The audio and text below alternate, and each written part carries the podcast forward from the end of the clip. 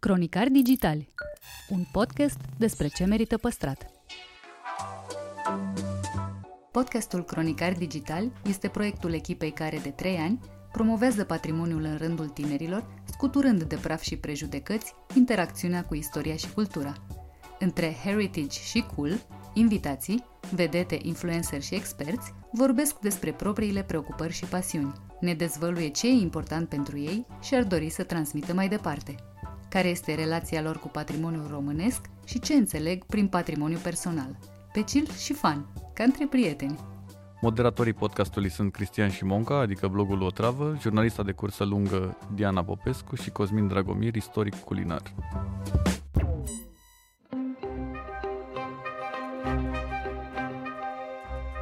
Ana Ularu dezvăluie ce dezavantaje neașteptate ai când te naști într-o familie de artiști și cum e să trăiești o viață de nomad, așa cum i se întâmplă în ultima vreme. Aflăm și în ce relație a rămas cu România actrița care se consideră pe bună dreptate un cetățean al planetei.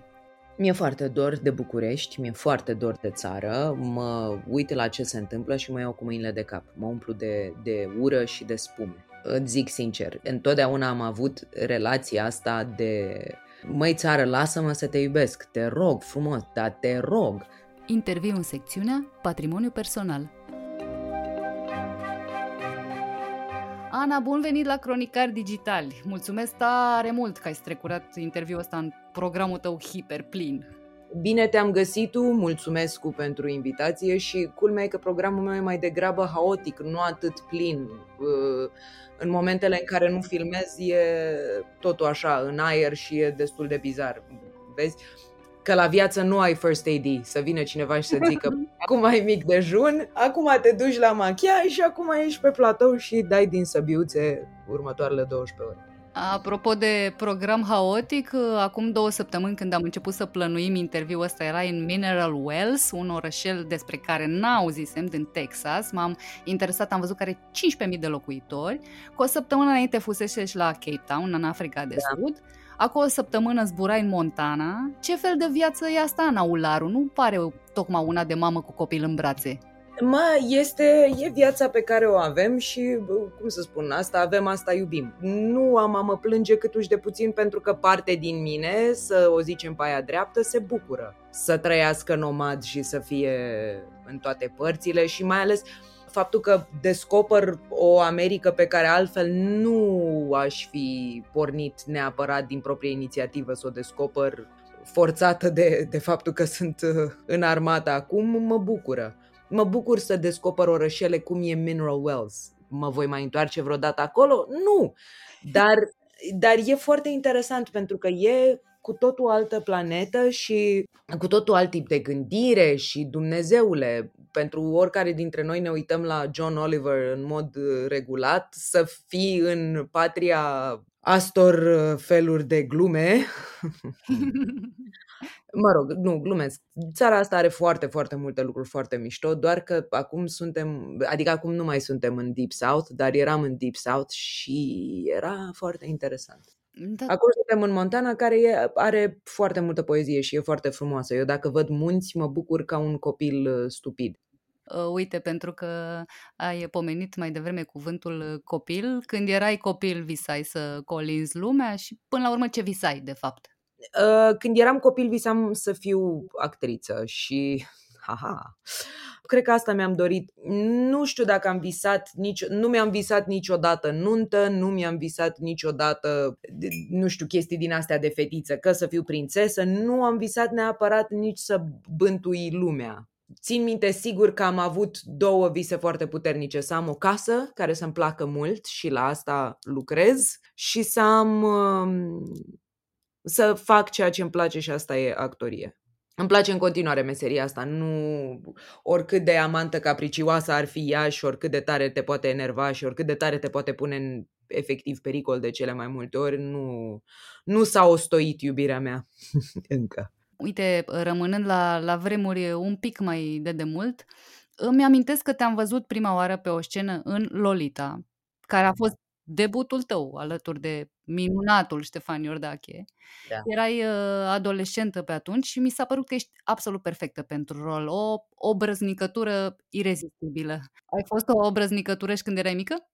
Cred că am avut tot timpul o, nu știu, o atitudine de elf pus pe șotii, așa, sincer. Am o brăznicie pe care o observ mai departe la următoarea generație de ularu și mă bucură foarte tare. E mai degrabă așa o sclipire în colțul ochișorului și o disponibilitate la, la umor.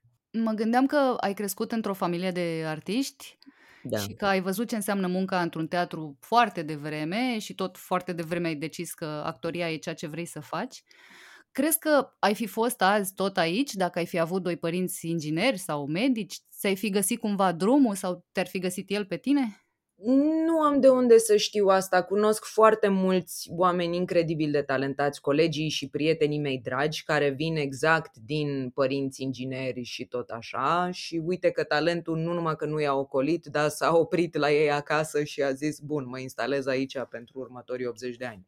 Nu cred că am avut o, o șansă mai bună sau mai slabă decât oricine altcineva, pentru că atunci când pornești dintr-o familie de artiști, moștenești și uh, neînțelegerile și partipriurile și disensiunile pe care ei le-au creat în viețile lor și brusc te trezești că ești într-o cameră unde te urăzi niște oameni doar pentru că ai un nume de familie care i-a deranjat la un moment dat. Poate că drumul meu ar fi fost același, poate că ar fi fost altfel, nu știu. Este ca expresia aia românească cu baba care ar fi fost ministru de război, dacă ar fi avut gonade exterioare.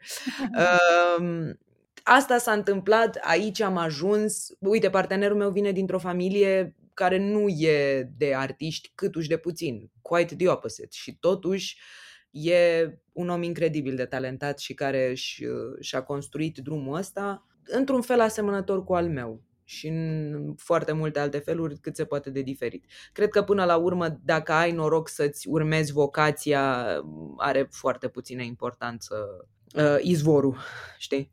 Uite, tu te-ai lămurit uh, din pripă, ca să zic așa, că vrei să faci actorie, ai tăi însă te-au dat și la tenis, și la not, și la balet, și la karate. A existat vreodată și o presiune asociată îndeletnicilor ăstora? Până la urmă, ce așteptări și pretenții au avut ai tăi de la tine în general?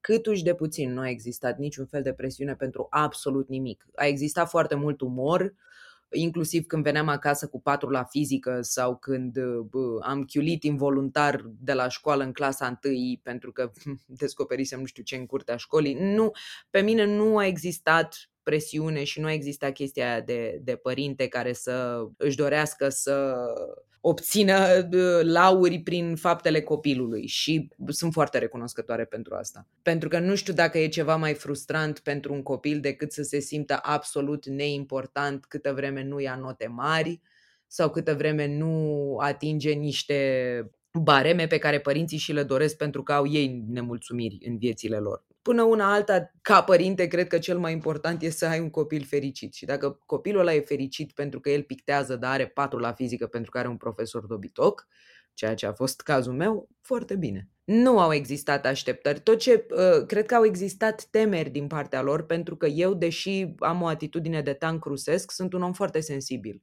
și foarte timid de fapt. Cred că de aici, de aici și vine atitudinea de tank rusesc, pentru că am învățat să mă uit direct în ochii oamenilor și am mandibula asta mai pronunțată și par un pic mai periculoasă decât sunt. Și cred că s-au speriat la început că un om atât de sensibil ar putea intra în uh, mașina asta de tocat, care te poate distruge și te poate termina psihic foarte rapid. Și cred că ce m-a ținut cel puțin până acum sănătoasă la cap a fost uh, dragostea pentru actul în sine de a juca, care a surclasat orice alte porcării care vin odată cu meseria. Invidii, nedreptăți, conflicte stupide, cerințe stupide și tot așa.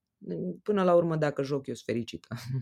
Iată. Pe vremuri numele tău de Facebook era Anarchy, un joc de cuvinte de la anarhie și da spuneai cumva că măcar în mintea ta ești un mare revoluționar și un mic anarhist. Acum în social media ești Ana Ularu și voiam să știu ce s-a întâmplat cu Revoluția și cu anarhia. A, Revoluția e tot acolo, doar că nu m-a mai lăsat. Mi-a cerut bă, ăsta, Bolintinul și a trebuit să renunț la cheie, la cheia din anarhie. Revoluția e în continuare acolo. Cred că e mai multă furie decât orice altceva, pentru că nu sunt fizic într-un loc într-atât de mult încât să să mă revolt pe străzile acelui loc. Deocamdată arma mea cea mai importantă este parțial informația și parțial cardul unde mai pot dona în dreapta, în stânga, mai pot ajuta cauze, mai pot... Asta e tot ce pot să fac în clipa asta. Să mă informez și să ajut cât pot și să transmit mai departe informația aia sau să înlesnesc prin orice fel de metodă să ajungă mai departe informația respectivă. Pentru Problema că... noastră acum este e jumătatea de informație. Într-adevăr, o iei razna pentru că, na, asta îi spun asta unui jurnalist, dar când, când te uiți în câte surse ai putea avea, o iei razna. E un soi de depresie pirandeliană în care îți dai seama că există un pic de dreptate peste tot. Nu în toate cazurile, dar... Na tu ești un om liber care vorbește deschis despre orice, acum se întâmplă să muncești în, în state. Relația ta cu corectitudinea politică, ai descrie-o cum? Nu muncesc uh, eu în state, muncește jumătatea. Uh, relația mea cu corectitudinea politică este în felul următor. Înțele- eu sunt un om care are uh, umor negru și stupid, de foarte multe ori. Sunt probabil deseori în pericol să mi se pună lațul de gât pentru el. Pe de altă parte, ă, sub acest pretext că umorul e umor și nu știu ce, foarte multe grupuri de oameni au fost tratate oribil de-a lungul anilor și bullied și tot așa. Eu sunt unul dintre oamenii aia care vine cu controversă și zice lasă că e foarte bine că a existat Me Too și lasă că e foarte bine că vrem uh, diversitate în cinema și tot așa și lasă că e foarte bine că nu mai avem liber la uh, înjurat oameni și după aia a zis hai mă, ce mai o glumă, hai mă, ce, n-ai umor? Cred că trebuie să învățăm să vorbim mult mai frumos și mult mai plin de respect unul cu celălalt și asta m-a învățat când eram în anul întâi, colegul și bun meu prieten Cristi Balint, căruia îi spuneam idiotule, idiotule din principiu și care mi-a zis, bă, tu chiar mă consideri idiot, de ce îmi vorbești așa? Nu, nu e normal. Și mi-am dat seama atunci că suntem, mai ales ca români, foarte obișnuiți să suplinim umorul adevărat cu miștocăreală de asta de autobază ce se întâmplă cu America în clipa asta? America nu e o singură țară. America, din cum o văd eu, e un soi de aglomerație de mici ducate care n-au nicio treabă una cu cealaltă. Și ce trece drept corectitudine politică în LA n-are nicio legătură cu ce se întâmplă în Sud sau în Bible Belt, unde ne afișăm foarte clar că uh, we're politically incorrect here, we brandish weapons, we salute our troops and say Hail Mary și înțelegi? Adică aici se face foarte mult tam-tam pe cât de, uh, cât de valorile tradiționale suntem noi și nu ne interesează pe noi chestia asta de fulgușor de zăpadă că te simți tu jignit, uh, că nu știu ce. Ori eu cred că trebuie făcută o medie aritmetică între sacru și profan întotdeauna și cred că pur și simplu trebuie să fim un pic mai mișto cu alți oameni. Și avem senzația că, na, putem face mișto de orientarea sexuală a cuiva sau de, de aspectul cuiva și ce mă, n-ai umor? Nu, nu. Da, n-ar trebui să fie un efort chiar atât de mare. Dar am citit la un moment dat o postare pe Facebook foarte, foarte drăguță despre o mamă care și aștepta fetița să vină de la locul de joacă și la un moment dat, nu știu ce a întrebat-o un adult despre colega ei de distracție și, și dacă îi se pare ceva bizar și a zis da, e bizar că ea n-are nicio jucărie la ea și eu am mai multe, dar nu și-a pus problema că fetița cu care se juca era neagră și că ea era cât se poate de blondă și cu ochii albaștri. Copilul nu a sesizat treaba aia. Deci... Păi nu, pentru că nu sesizezi chestia asta. Până la urmă, da, vin alții și îți tot uh, picură. Și te învață ce să nu-ți placă și de cine să-ți fie teamă. Mă rog, intrăm într-o discuție cu totul alta. Eu sunt foarte mult pentru global citizen și pentru bucuria asta de a, de a vedea cât de întinsă și de diferită e lumea. Uite, apropo de Global Citizen, oficial locuiești la vreo 5 adrese de pe lumea asta și mă întrebam care mai e relația ta cu Bucureștiul și cu țara? Mi-e foarte dor de București, mi-e foarte dor de țară, mă uit la ce se întâmplă și mă iau cu mâinile de cap. Mă umplu de, de ură și de spume. Îți zic sincer, întotdeauna am avut relația asta de măi țară, lasă-mă să te iubesc, te rog frumos, dar te rog. Eu, în mintea mea, nu am plecat nicăieri. Nu sunt mutată în altă țară, câtuși de puțin. Nu gândesc și nu visez în altă limbă, mai visez uneori în spaniolă, dar asta e altă problemă. Și mă rănesc efectiv, ă, îmi dau senzații fizice neplăcute știrile care vin din țară. Mă simt lezată să văd că suntem o pată neagră în clipa asta, că suntem un caz din nou.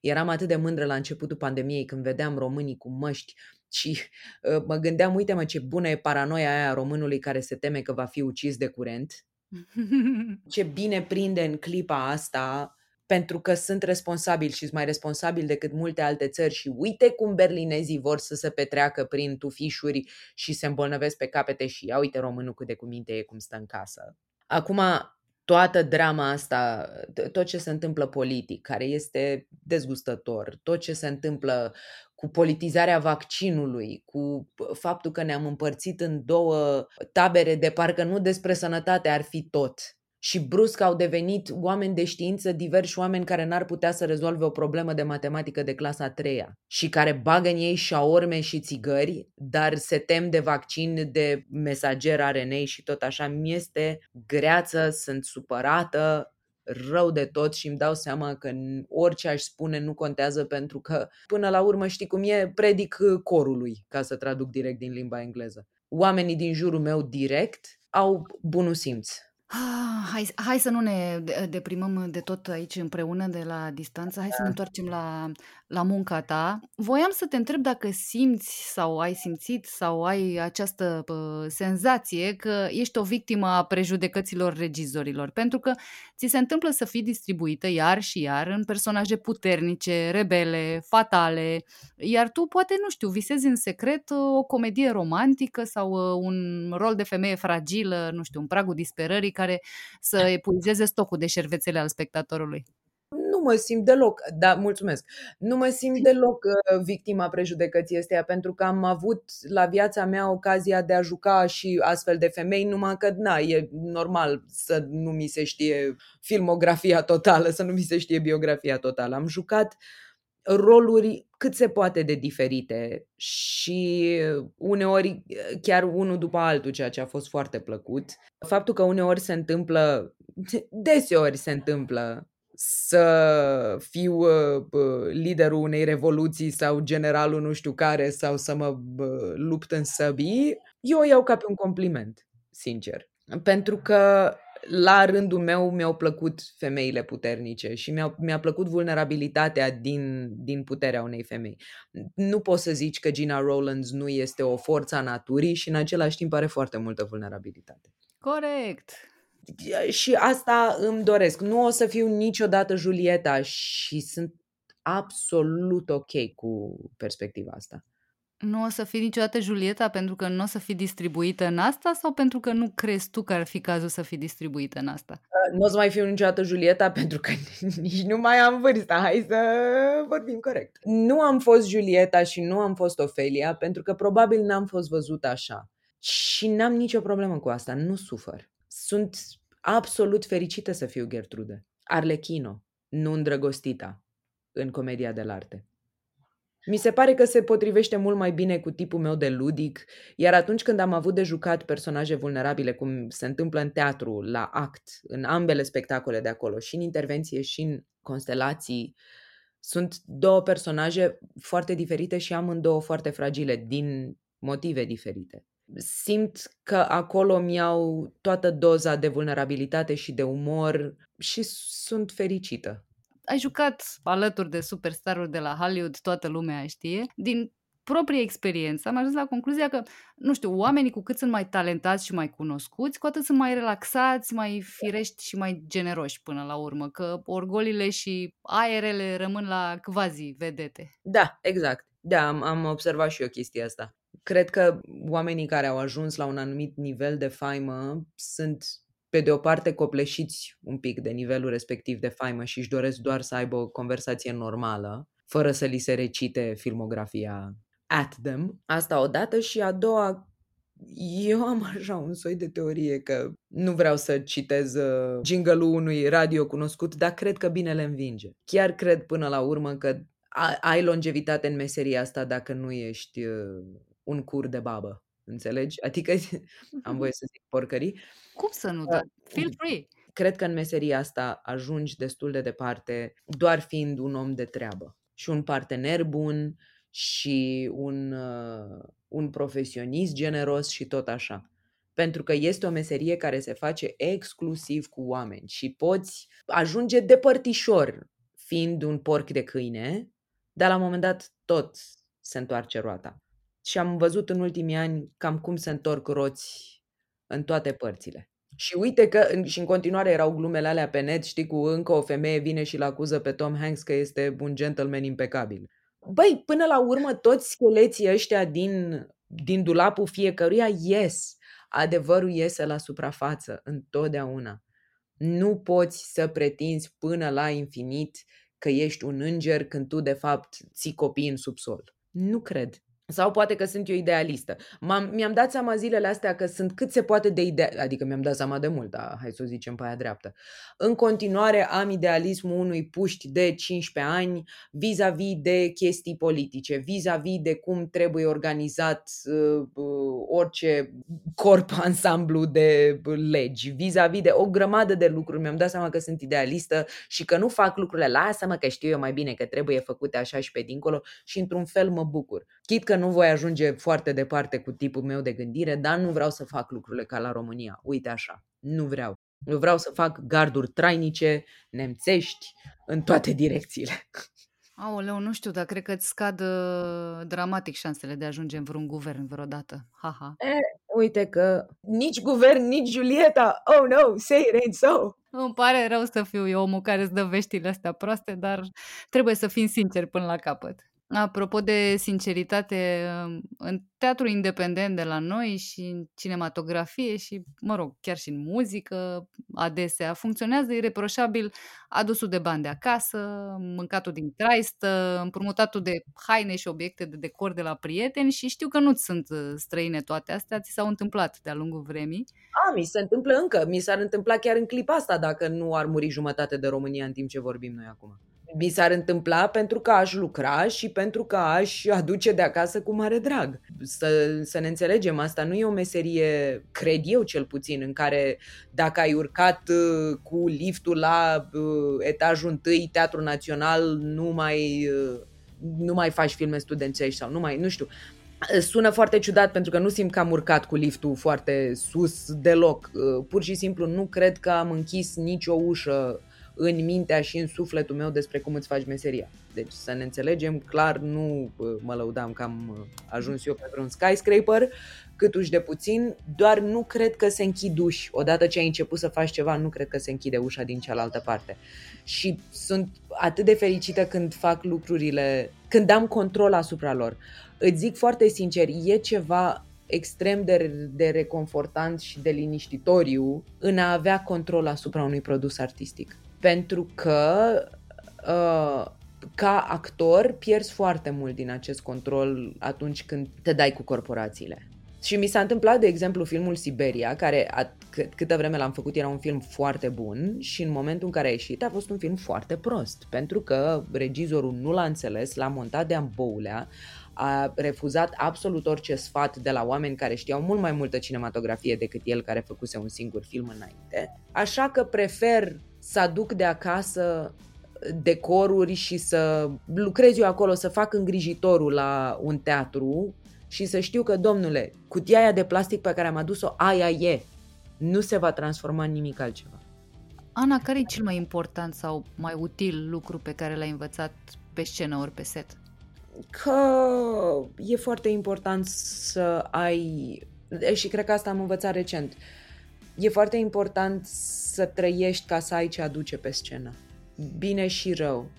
Nu cred că, nu cred că poți exista ca actor în vid uh, și doar, uh, știi, la porțile taliei, fără să trăiești niște viață, să citești niște cărți, să vezi niște lucruri. Care va să zică că tu nu ești dispusă să aduci de acasă doar bani și recuzită, ci și emoțiile tale, experiențele tale și restul. Păi mi se pare că altceva n-am, adică dacă aș putea ca în Sailor Moon sau unde era chestia aia să mă metamorfozez, aș fi actorul absolut perfect, dar deocamdată lucrez cu carcasa asta, cu vocea asta, care e modificabilă, cât și carcasa, dar în parametrii, na. Rezonabil. Rezonabili. Aș fi foarte fericită să joc un bătrânel de 89 de ani cărturar în Bruxelles, dar, na, mai greuț din cauza accentului, nu de altă. Te rog să nu disperi, se rezolvă și accentul cu oamenii potriviți în locurile și momentul potrivit. Mulțumesc tare, tare mult pentru, pentru toate vorbele astea și pentru tot ce e în spatele lor. Eu mulțumesc că mi-ai dat ocazia să le zic.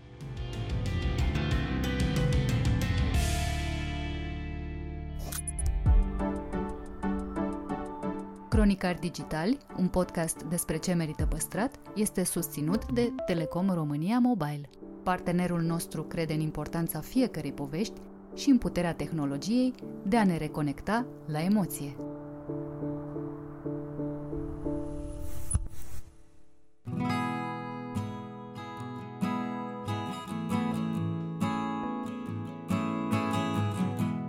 Kira Hagi, ne spune cum s-a simțit crescând și educându-se printre străini.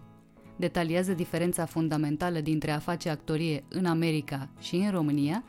Aici, dacă te duci la o audiție, întâlnești din prima regizorul. Acolo trebuie să treci prin 10 coluri uh, audiții ca să ajungi să, să cunoști regizorii sau producătorii. Asta e, e o experiență pe care am căpătat în America, uh, să, să mă lupt și să am curaj și încredere în ceea ce fac. Și ce anume o leagă de Marta Bibescu, astfel încât a provocat scrierea unei piese de teatru despre ea. Interviu în secțiunea Patrimoniu Cultural.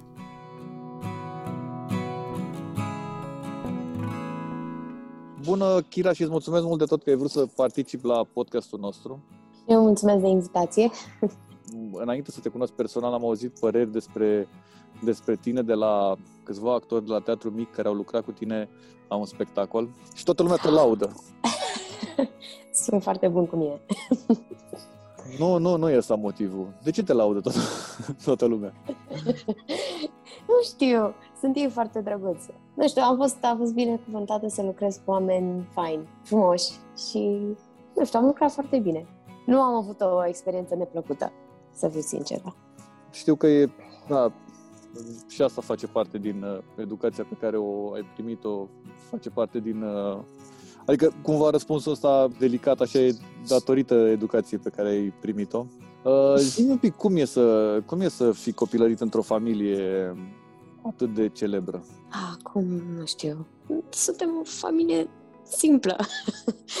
ce să vă spun? Nu știu ce să, ce să mai răspund. Sincer, e, pentru noi ea a fost o experiență normală, într-o familie frumoasă. Crescut, am crescut cu doi părinți care ne-au iubit și, și care ne iubesc și ne susțin în tot ceea ce facem și lucrul acesta e cel mai frumos lucru. Nu știu, nu știu ce să, ce să spun. Cum a venit interesul ăsta pentru actorie? Când? Cum? Ce ți-a plăcut? Ai fost la teatru și ți-a plăcut mult de tot?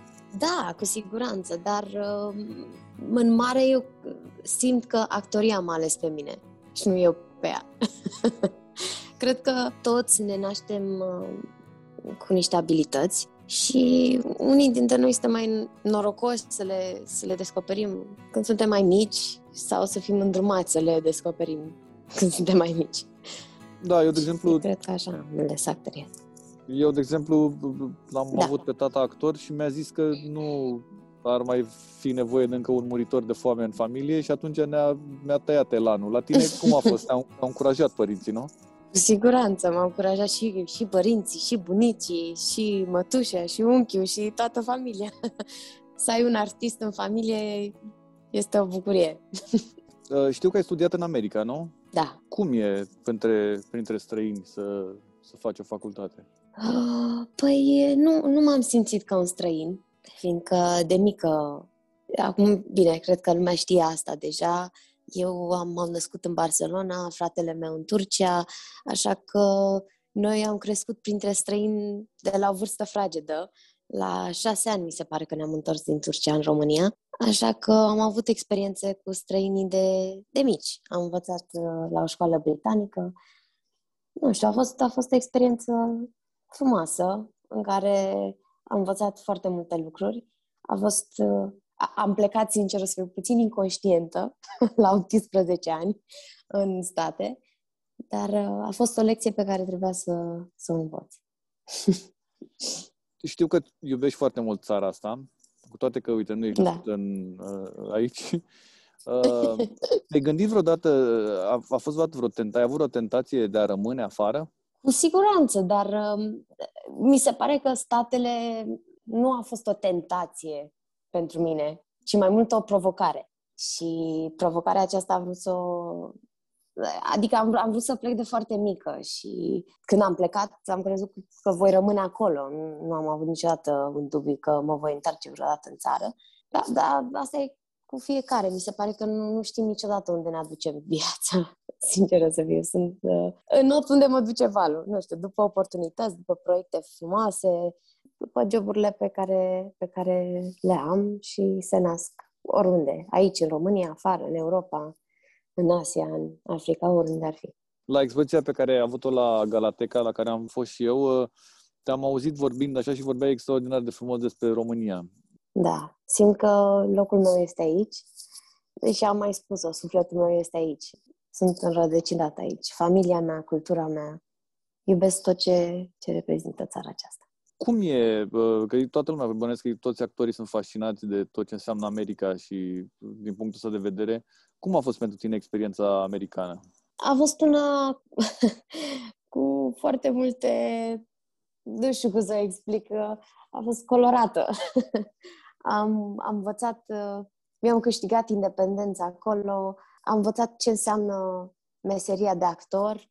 Bine, ce pot să vă spun este că acolo competiția este foarte mare, comparată cu ce avem noi aici, în actorie mai ales. Aici, dacă te duci la o audiție, întâlnești din prima regizorul. Acolo trebuie să treci prin 10 coluri uh, audiții ca să ajungi să, să cunoști regizorii sau producătorii.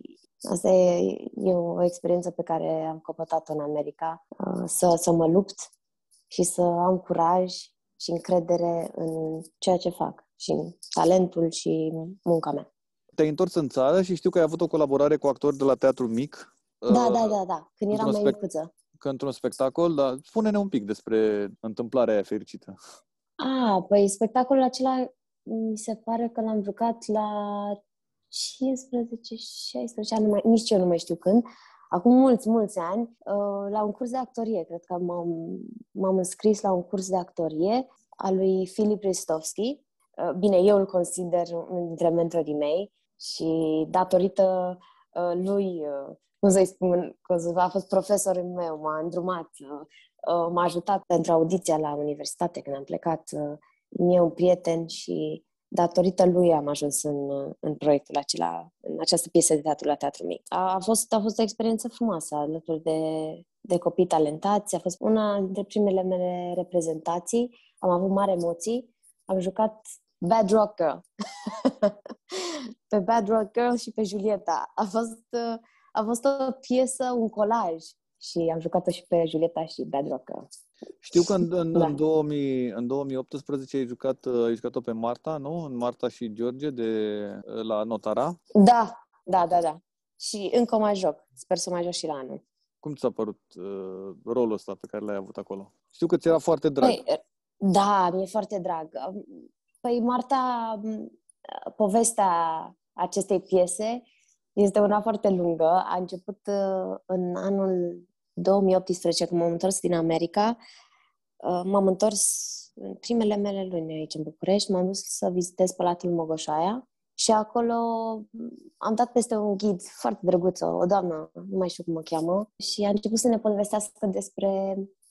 Ne-a făcut turul la palat și un tur, mă scuzați, am emoții, ne-a povestit despre uh, Marta Bibescu și ce a făcut ea și am rămas fascinată de ea și faptul că a fost o femeie emancipată pentru perioada în care s-a născut și a zis, vai, trebuie să existe ceva, o piesă de teatru, un film, un documentar despre ea.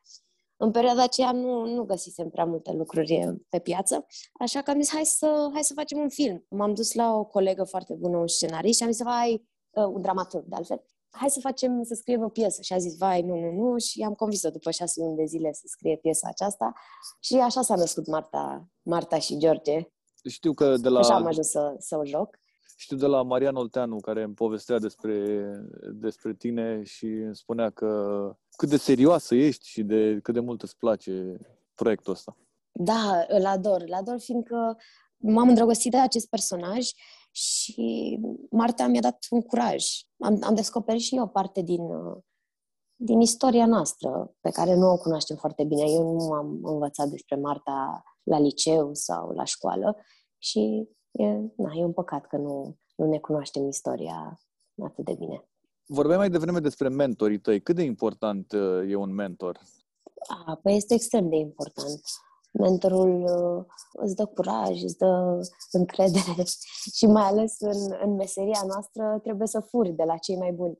Și eu asta am făcut, am furat meseria de la, de la cei mai buni. Și am fost și la multe piese ca să, ca să văd ce înseamnă, mai ales că avem actori foarte buni la noi în țară, de, precum Ona Pelea, mulți actori și din noua generație care sunt foarte, foarte talentați. Și de ce nu, să înveți de la toată lumea. Cum a fost experiența de film? Care dintre ele? Între Chin și Amin? Între Chin și Amin, da. Când l-am întâlnit pe Toma și mi-a propus acest uh, rol, uh, nu știam despre fenomenul Pitești și ce s-a întâmplat acum aproape 80-80 ceva de ani după instaurarea comunismului și a, a, fost, a fost o experiență și puțin uh, șocantă, fiindcă nu știam că o parte din familia mea a suferit din cauza acestui fenomen și m-a ajutat foarte mult să îmi creez rolul în acest film și să, un fel, să, să fac parte din acest proiect care a readus la suprafață o poveste care a fost uitată într-o oarecare măsură. Da, eu am fost în 2019 acolo la, la Pitești și am văzut închisoarea aia, s-a părut... Uh-huh. Și păi am început să citesc da, de... și e ceva rău, crunt. Cu tremurător, cu adevărat, cu tremurător. Da, așa e. Exact. Da. Dar uh, trebuie să ne să cunoaștem să ne cunoaștem trecutul ca să, ca să putem învăța din el, că așa dacă îl uităm, nu știu, avem, avem tendința să, o rep- să repetăm ceea ce am făcut. Știu că a urmat în 2020, ai jucat în Neidentificat. Da. Cum a fost experiența asta? Păi, a fost o experiență inedită. Sincer, am avut doar o scenă, mi se pare, în Neidentificat. A fost așa, chiar după Între Chin și Amin, a fost prima audiție la care am fost și am luat rol direct. Și experiența pe set a fost una, a fost foarte bun cu mine. Regizorul Georgia Petri îi sunt recunoscătoare pentru că e un om foarte muncitor, îți explică viziunea lui și felul în care dorește să, să se desfășoare o scenă și lucrurile acestea mie mi se par foarte importante pentru un actor, pentru că așa să faci și rolul mai bine, înțelegi ceea ce dorește și regizorul, toată lumea e fericită, așa că... Rămâne în continuare da. suflet, uh, teatrul Sufletul și filmul Ambiția ta? Așa ai declarat. Da, da, rămâne. Bine, vreau să-ți spun că rămâne ambiția mea pentru că filmul este mult mai costisitor. Sinceră. Um, dar vedem, vom vedea în viitor. Îmi place să fac și film și teatru. Am văzut pe story că era implicată în treaba asta cu, cu Herculane. Da, așa e. Știu, știu, am fost acolo, știu despre proiect. Zile un pic și oamenilor mai multe despre, despre acest proiect care, na, e măreț. Vorbesc despre proiectul meu cu televiziunea Alef, care promovează inițiative drăguțe la noi în țară și primul episod uh, a fost despre Herculane, despre niște tineri arhitecți și urbaniști care au decis să uh, salveze una dintre cele mai frumoase clădiri din uh, Banat. Și uh, mai ales că poate să fie un potențial, un obiectiv turistic. Da, el a fost, la un moment dat, la un moment dat vorbea toată ajuta. lumea și veneau foarte mulți oameni de, de afară la, la Herculane. Din păcate, locul a fost lăsat de izbeliște și acum se încearcă și foarte bine că promovezi treaba asta. Și nu sunt doar ei, sunt și uh, uh arhitecții din Băile Govora, care tot așa vor să vor să ajute stațiunea de acolo. Adică sunt foarte mulți tineri care doresc să facă lucruri extraordinare în, în România, pozitive și de aceea câteodată le spun oamenilor, hai să, hai să ne uităm puțin la știrile pozitive, să nu mai, nu mai ne uităm la toate acestea negative. E, îți place televiziunea? Da, da. E haos total. Sinceră să fiu, este, nu sunt obișnuită cu ritmul alert al lor, dar, uh, nu știu, e o experiență nouă, am îmbrățișat-o și da, îmi place, da. Chiar, chiar îmi place. Se vede entuziasmul pe care îl ai și cred foarte tare în generația asta a voastră, în generația copiilor care vin dintr-o familie cu educație sănătoasă, care au mai studiat și pe afară și care vin cu un uh, plus pentru tot ce înseamnă România în momentul ăsta și vă admir foarte tare și vă apreciez. Bine, eu nu mai sunt copil, dar nu mai sunt de mulți ani copil. Aș vrea eu să fiu copil, dar... Vreau să-ți mulțumesc tare mult pentru că ai acceptat să particip la, la podcastul ăsta. Vreau să-i mulțumesc tatălui tău și mamei tale pentru educație și pentru tot ce au făcut în familia asta și tu și fratele tău vă admir foarte tare și vă... Mulțumim! Și aș vrea la un moment dat să mă întâlnesc cu tatăl tău să iau și eu un, autograf pe un tricou de lui. De lui. sigur, sigur. Pot și... să-i spun. Îl mai văd și eu, așa, puțin. Locuiești uh, singură în București, nu? Da, da, da. E, sincer, nici eu nu știu unde locuiesc mai exact. Mă plimb. Sunt un cetățean universal.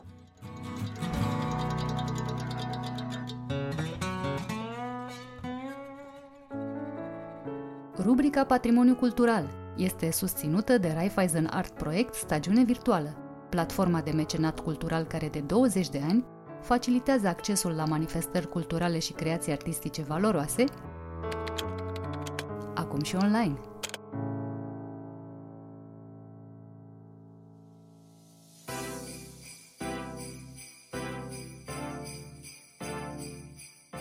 Șef Adrian Hădean explică în ce fel erau mesele de Crăciun în copilăria lui și ce e greșit, la ce face mas cu ele. Vorbește despre proiectul său Solidar Social, care hrănește câteva sute de oameni pe zi și tranșează un conflict tradițional în bucătăria românească. Salată băf cu mazăre sau fără mazăre? Mai nici nu înțeleg și întrebarea asta. Nu, nu, cu mazăre normal, în primul rând, orice îi cu, îi un plus. Fără, mie nu-mi place. Interviu în cadrul rubricii Mâncarea e cultură. De-a lungul a 100 de ani de experiență și inovații, s-au preocupat să transforme gastronomia în artă și planeta într-un loc mai verde. Rubrica Mâncarea e cultură este susținută de Electrolux, designed in Sweden.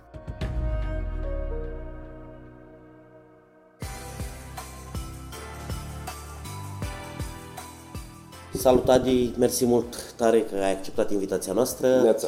Final de sezon, uh, Cronicar Digitali, de Crăciun, ediție tradițională, să spunem. Și vreau să te întreb, Adi, cum arăta Crăciunul la tine în familie când erai mic și cum arată Crăciunul în familia Hădean de astăzi, la mâncare. Că nu se certau mama cu tata de la loc la masă și la radeaz, era mișto.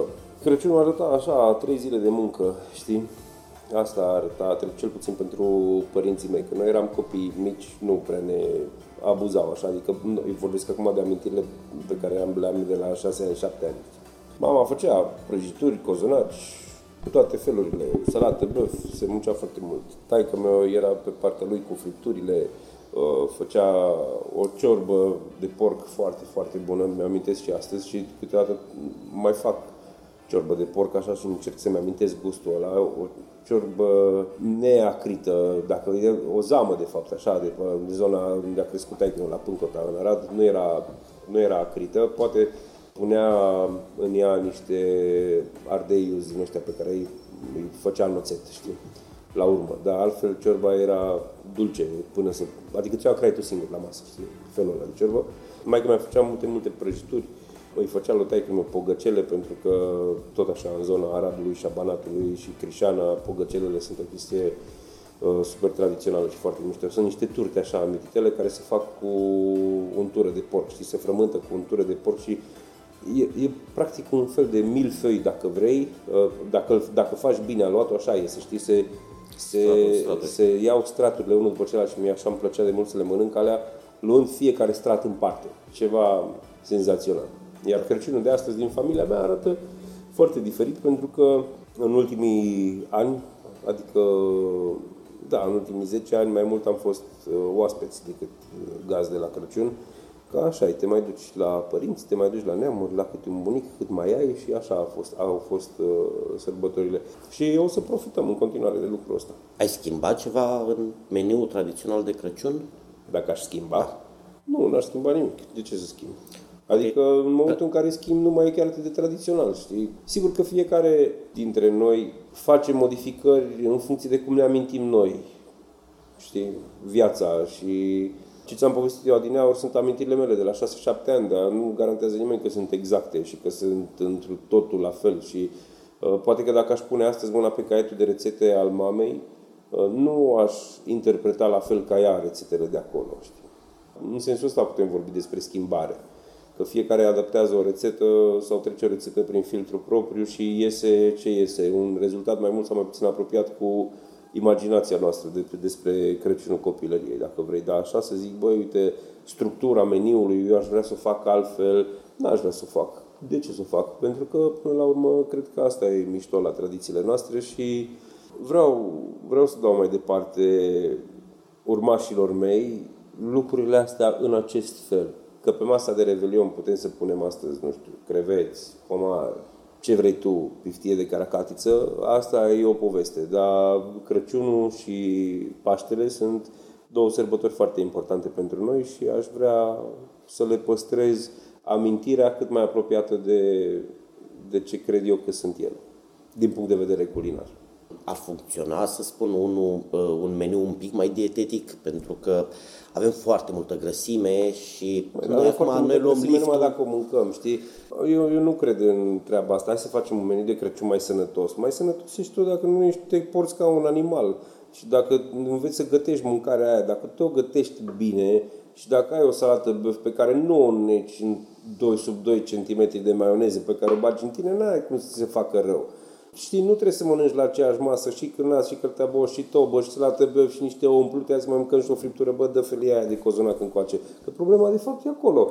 Dietetic înseamnă că în căpuțul nostru nu suntem bine și vrem să mâncăm toată masa de Crăciun la o singură masă. Când asta e o sărbătoare care durează la noi trei zile, la fel ca Paștele. Ai timp să mănânci, frate, din toate dacă vrei.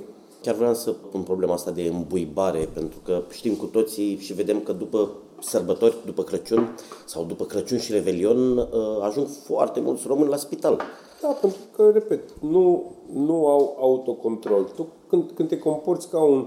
Uh, știi cum sunt căței? Căței, ok, câinii adulți, să zicem, dacă ai lucrat cu ei, poți să fie disciplinați. Un câine adult nu se aruncă la mâncare ca un disperat dacă ai lucrat puțin cu el.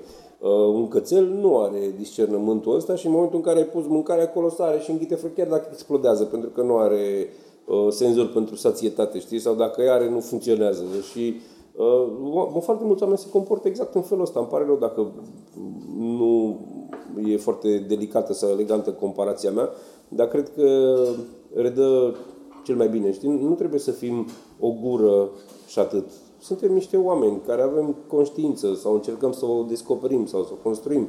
Avem uh, mult mai multe părți componente decât uh, tractul digestiv și nu cred că ar trebui să ne lăsăm conduși întru totul de asta, a deschide gura, a hăpăi și a înghiți până când simțim că explodăm. Da, se duc foarte mulți oameni la spital și nu pentru că ar fi fost săraci și n-au avut ce să mănânce tot timpul anului și acum rup masa de Crăciun.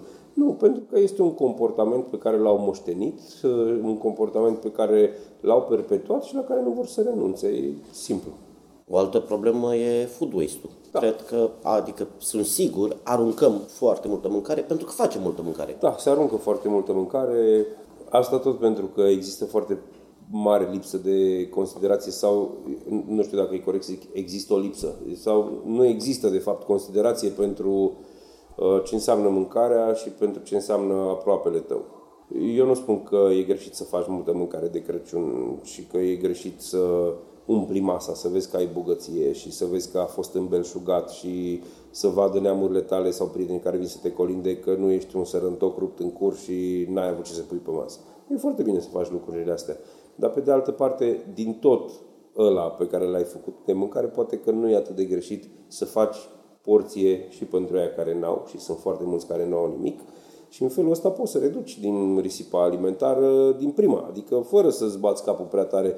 Noi știm sigur că din toată mâncarea pe care o facem pentru o masă de sărbători nu avem cum să o mâncăm pe toată. Și atunci de ce să nu destinăm de la început, bă, uite, ok, am umplut masa, am făcut toate lucrurile astea. Hai să avem ca destinație pentru o parte din mâncarea asta gura unui om flămând, care în felul ăsta, și dacă nu simte că l-o primi pe Dumnezeu de Crăciun, măcar simte că un om a fost aproape. Știi cum e, în decembrie hai să fim mai buni, de parcă numai în decembrie ar trebui să fim mai da, buni. Nu, ce, ce spun eu acum e o conduită pe care ar trebui, cred eu, să o urmăm tot anul, nu doar de Crăciun, pentru că noi aruncăm mâncare cu nemiluita în fiecare zi. Suntem campioni Europei. Chiar vreau să te întreb, venea povestea asta oarecum că tu ești bun tot timpul anului prin proiectul solidar uh, social. Nu știu dacă ești bun sau dacă ești rău. Asta e un lucru pe care simt eu că trebuie să-l facem acum. Vorbește un pic despre acest proiect și în sine și cum putem ajuta. Puteți ajuta în foarte multe feluri. Acum, ca să nu stau eu să îți mănânție banda de la magnetofon, dacă intru oamenii pe activsocial.ro, acolo află exact cum pot să doneze, cum pot să fie alături de noi, ce putem să primim, că nu putem să primim nici chiar orice, Acolo sunt toate detaliile alea. Ăsta e un proiect care în acest moment hrănește niște sute de oameni în fiecare zi, care de un an și, mă rog, un pic mai mult de un an și jumătate acum, în aprilie o să fie doi ani, am trecut deja de jumătate de milion de porții de mâncare caldă făcută și livrată la amează către niște oameni năcăjiți în cea mai mare parte și într-o parte totuși destul de bună și spre doctori și cadre, person, uh, cadre medicale care sunt în spitalele astea COVID, în principiu la Matei Balș și acolo am livrat cel mai mult, și un proiect care se duce ușor, ușor către prima țintă pe care ne-am propus-o, că ne-am propus mai multe, dar prima este să ajungem ca în mod constant în următorii ani să livrăm un milion de porții de mâncare anual. anual. Nu că n-am avea cui, că avem cui. Sunt foarte mulți oameni năcăjiți în țara asta, oameni care nu, mai, nu știu de unde să pună mâna pe ceva uh, de mâncare, nu știu ce o să le dea copiilor lor la cină sau dacă o să le dea de cină sau dacă o să-i prostească cu o cană de ceai până mâine dimineață, când o să le dea o felie de pită unsă cu o dulceață sau cu zahăr pe deasupra, că și lucrul ăsta există și poate nu vă vine să credeți. Iar pentru faza următoare a proiectului vrem să vedem cum putem să, să luăm din comunitățile astea sărace, amărâte și vai de capul lor, oameni care vor să muncească pentru propria comunitate și pentru propria familie și să-și câștige demnitatea și să întoarcă ceva comunității din care vin și în felul ăsta să ridicăm aceste comunități, adică să nu să le dăm prosperitate, că nu despre asta e vorba, ci să le dăm oamenilor demnitate și să, să ajutăm să vadă cum a trăi curat înseamnă a trăi un pic mai bine, știi? A trăi curat din multe puncte de vedere. Nu zic acum de să-ți dai cu mătura prin bătătură neapărat, deși și aia e important. Dar pentru asta cred eu că încă mai avem un pic de crescut, adică să ajungem la milionul ăla de porții livrate anual și să ținem lucrul ăsta constant, 2, 3, 4 ani la rând, până când o să ne vadă suficient de multă lume încât să putem aduna din piață nu doar alimente care astăzi în cea mai mare parte adunăm alimente care ar ajunge la groapa de gunoi dacă nu le-am luat noi în foarte scurt timp și le transformăm în mâncare, dar ușor, ușor trebuie să începem să adunăm și niște bănuți să putem construi aceste cantine sociale de sine stătătoare pe care să le operăm noi cu oameni din comunitățile sărace pe care îi învățăm să facă mâncare și pe care îi ajutăm să dea mai departe mâncare altor oameni. Ne întoarcem la mâncare, salată de beof cu mazăre sau fără mazăre? Mai nici nu înțeleg întrebarea asta. Nu, nu, cu mazăre normal, în primul rând, orice îi cu, îi un plus. Fără, mie nu-mi place. care sunt cei mai buni cârnați pe care ei mâncat de Crăciun? Sau care e secretul celor mai buni cârnați? Mai, uite, vezi că acum iar pe corda sensibilă și pe amintiri, cei mai buni cârnați pe care îi mâncam eu de Crăciun, îi mâncam și vara. Îi făcea bunicul meu din partea tatei, care era foarte, foarte priceput la lucrurile astea. Făcea niște cârn... Da, odată că uh, rețeta era una bună și o rețetă care încă se păstrează în familia noastră și îi făcea și tata și îi, făcea, îi făceam eu, îi mai fac câteodată, îi face fratele meu în continuare. Chiar acum câteva minute vorbeam cu mama la telefon care mi-a spus că au pus cârnații în afumătoare și așteaptă să ajungem și noi pe acolo să-mi dea și mie.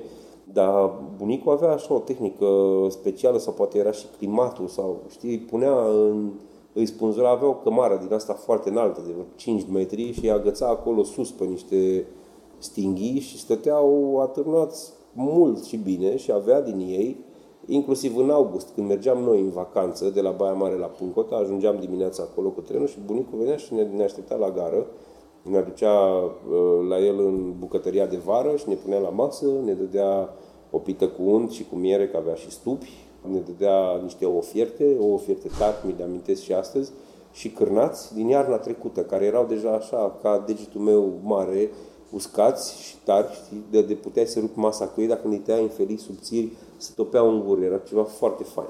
Există secret pentru jumări? Păi da, secretul pentru jumară este să, ai, să, să pleci de la o carne bună, știi? Nu prea poți să faci jumări cu orice mizerie de porc hrănit cu așa, știi? Din, ok, tehnic ți iese jumară și dintr-un porc crescut intensiv, dar dacă vrei să plângi lângă jumară, ăla trebuie să fie un porc crescut omenește în gospodăria omului, hrănit cu mâncare, cu făceam noi, când eram mici, în fiecare săptămână făceam mâncare pentru porci, găteam pentru porci afară la cazan și porcii aia mâncau bine, mâncau, o, aveau o alimentație variată, mâncau 5-6 lucruri diferite în fiecare săptămână, adică ei prima dimineața într-un fel, seara într-un fel, ă, astăzi așa, mâine așa și carnea era senzațională și avea un gust pe care astăzi cred că nici nu mai recunoaștem cel mai mulți dintre noi.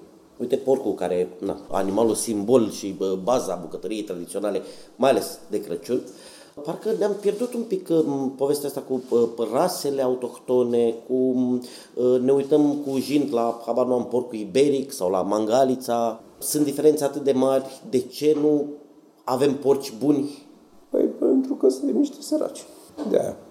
Sunt pentru că porcul bun ar fi scump, ci pentru că eu vorbesc că când spun suntem niște săraci, mă gândesc la un întreg ecosistem, care un, un și un sistem economic și cultural care te îndeamnă sau te obligă într-un fel să iei decizii proaste pentru tine.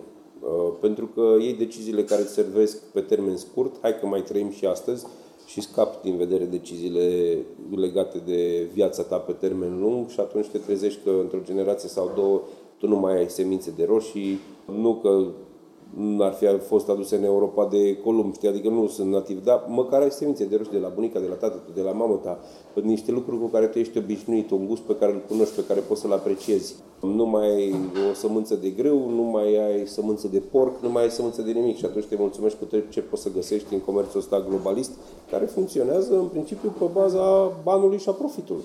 Pierdem ceva din tradiție dacă ne luăm uh, masa uh, sau toate bunătățile de Crăciun de la un restaurant? Nu cred că pierzi, dar... Uh, adică nu, eu nu cred că toată lumea trebuie să facă mâncare acasă. Unii oameni gătesc foarte prost și ar fi mai bine să lase pe aia care se pricep. Nu. Dacă tu găsești un restaurant bun și niște oameni care știu să facă mâncare bună și unora le iese jumara mai bine decât îți iese ție, de ce să nu mănânci de la ei? Nu cred că pierzi din tradiție absolut deloc. Adică dacă tradiție înseamnă să mănânci bine, nu pierzi. Dacă tradiție înseamnă să faci cozonaș cu copiii tăi, atunci sigur, da, pierzi. Dar poate că Adică imaginea asta idilică pe care acum o vedem mai mult în reclame, în care mama suflă o șuviță de păr din fața ochiului și bagă mâinile în covata cu cocă și frământ acolo împreună cu fetița ei cu zulufi, asta nu prea mai există astăzi. Trebuie să fim cinstiți și să recunoaștem lucrul ăsta și nu, nu cred că trebuie să îi obligăm pe oameni să ajungă acolo toți. Că viața noastră nu mai e așa, mai ales la oraș. Cum ar putea să devină România o destinație gastronomică? Sau dacă ar putea? Ar putea să înceapă să se spele pe mâini, pe dinți, să folosească deodorant, să pună asfalt în gropile din drumuri. Uite, noi suntem aici în centrul capitalei. Eu stau aici de șase ani și de șase ani nu trec nicio mașină cu asfalt. Zici că s-o gătat, știi? Și arată ca Beirutul după război cu tot respectul pentru Beirut și pentru război, știi? Deci praf, în mijlocul orașului București, la kilometru zero. Clădirile astea din minunatul nostru oraș, alea care nu se îmburdă pe noi, sunt pline de jeg. Știi, de aici pleacă toate lucrurile astea. Hai să învățăm să ne curățăm, să ne curățăm bucătăriile, să ne curățăm pe noi, să ne curățăm drumurile și să începem să, în felul ăsta, cred că o să și fim noi mai zâmbitori și mai luminoși și mai prietenoși. Că de acolo pleacă, știi, a trăi curat are și niște consecințe bune pentru noi, respectiv că suntem mai liniștiți și la cap și uh, la suflet și putem să fim mai zâmbitori, mai primitori și să nu mai fim atât de încrâncenați. Și în momentul în care noi nu mai fi așa de încrâncenați, probabil că o să ne vadă mai bine alți oameni și o să înceapă să vină pe la noi. Că altfel, na, uite, ușor, ușor uh, ne aducem și noi la un rând cu lumea modernă din punctul ăsta de vedere. Adică sunt oameni care învață să interpreteze niște trenduri și să le lucreze foarte frumos. Sunt oameni care au învățat să facă mâncarea în așa fel încât ea să poate fi primită și de un neromân. Sunt oameni care învață să facă ospitalitate și dacă nu știut. Adică noi nu suntem chiar așa departe de ideea, ideea asta de destinație gastronomică. Depinde ce fel de destinație gastronomică vrei să fii. Că dacă piața din uh, centrul Zanzibar pe stânga e destinație gastronomică, da, poate să fie și aia. Dar dacă ești o capitală europeană, poate că trebuie să ai grijă și cum te șlefuiești, știi? Și să ai, să ai un pic de grijă la statutul tău și să, să știi unde te poziționezi. Pentru că, na, Evul Mediu poate că a fost o perioadă mișto, dar a trecut de mult și ar trebui să depășim asta. Știu că ai gătit deseori pentru uh, străini. Asta întreb cam cum ar arăta un meniu așa pe care le face uh, unor oameni care nu au avut contact cu România, pentru a introduce în ce înseamnă gastronomie românească sau mâncare românească. Eu aș face tot ce se face la mine acasă. Știi? Și, ok, și chiar și mai mult decât ce se face la mine acasă. Că la mine acasă, uh, unde am crescut eu, multă mâncare de zahana, să zicem, nu se făcea.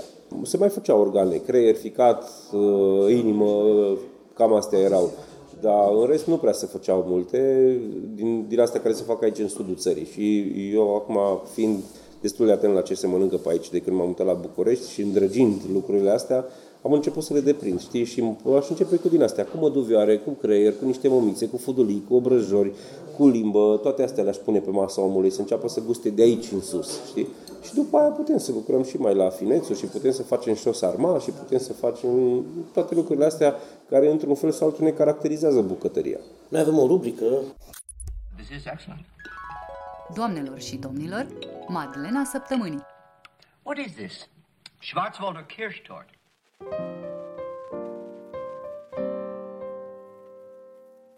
Știu că e greu. Care este acea mâncare din copilărie? Acea matlenă? Băi, dacă ar fi ceva ce mi-ar plăcea să mănânc la infinit, apoi salata de vinete cu pâine caldă. Cu sau fără maioneză? Măi, mama făcea cu maioneză, și așa am crescut și eu cu maionezul vreau în continuare. Acum eu suport pe toată lumea și le fac cu oaspeților mei și fără maioneză, dar cel mai mult iubesc salata de vinte cu maioneză, nu, nu o să mă ascund de lucrul ăsta.